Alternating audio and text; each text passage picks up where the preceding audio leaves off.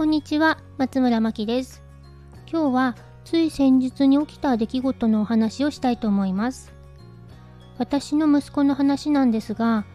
息子があるお友達から紙コップを持ってきてと言われて、で、だからママ紙コップ2つちょうだいって言ってきたんですね。いつもなら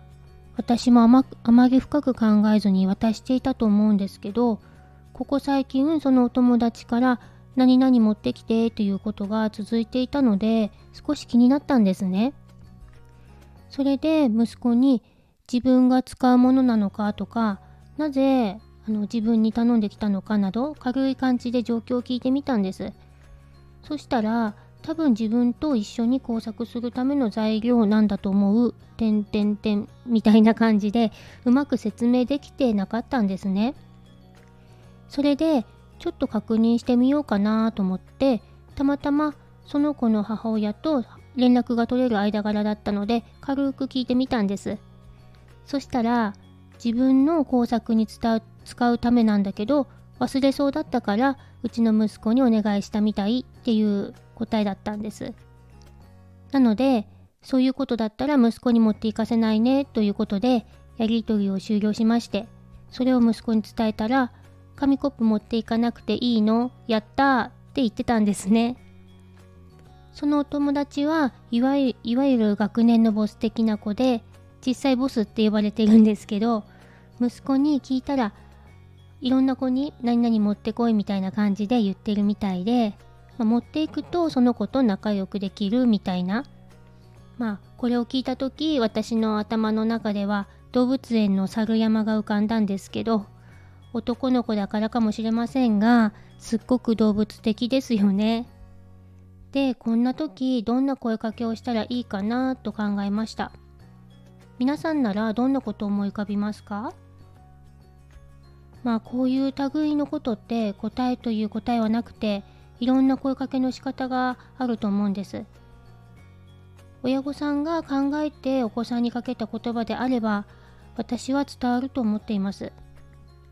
その上で私が唯一子供のお友達との問題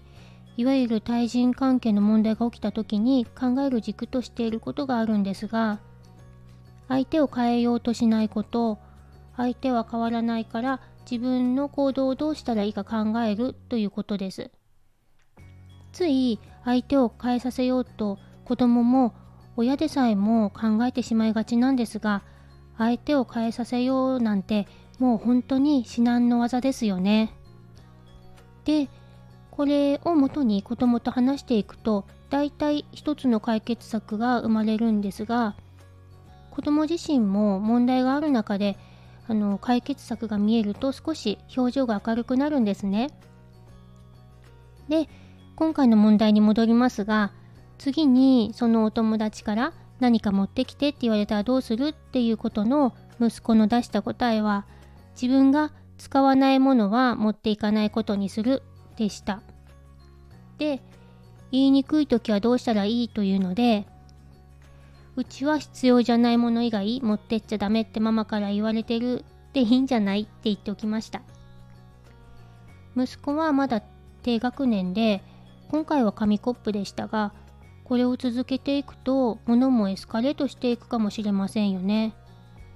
でもこういうことの繰り返しが学びになって子供は少しずつ成長していくんだと思いましたお友達との些細な問題ってたくさんあると思います。相手を変え変えようとせず自分主体の解決策を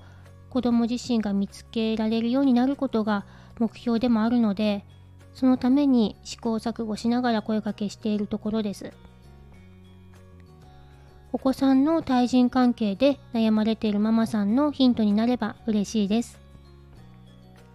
最後に告知をさせていただきます。明日と11月18日金曜日に自ら勉強する子に育つ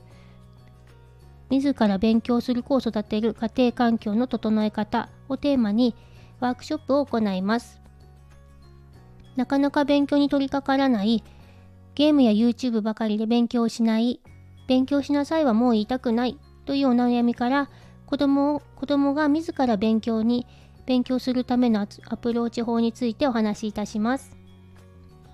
このワークショップは教育科の石田勝則先生が2016年より始まり始められたママカフェという勉強会になります。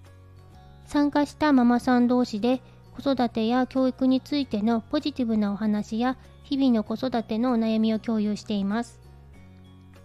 石田先生はこれまで4000人のお子さんを直接指導され1万人以上のママさんのご相談を受けてこられましたそんな石田先生のもとで私は4年間子育てについて学びを続けていて現在はファシリテーターとしてママカフェを開催しています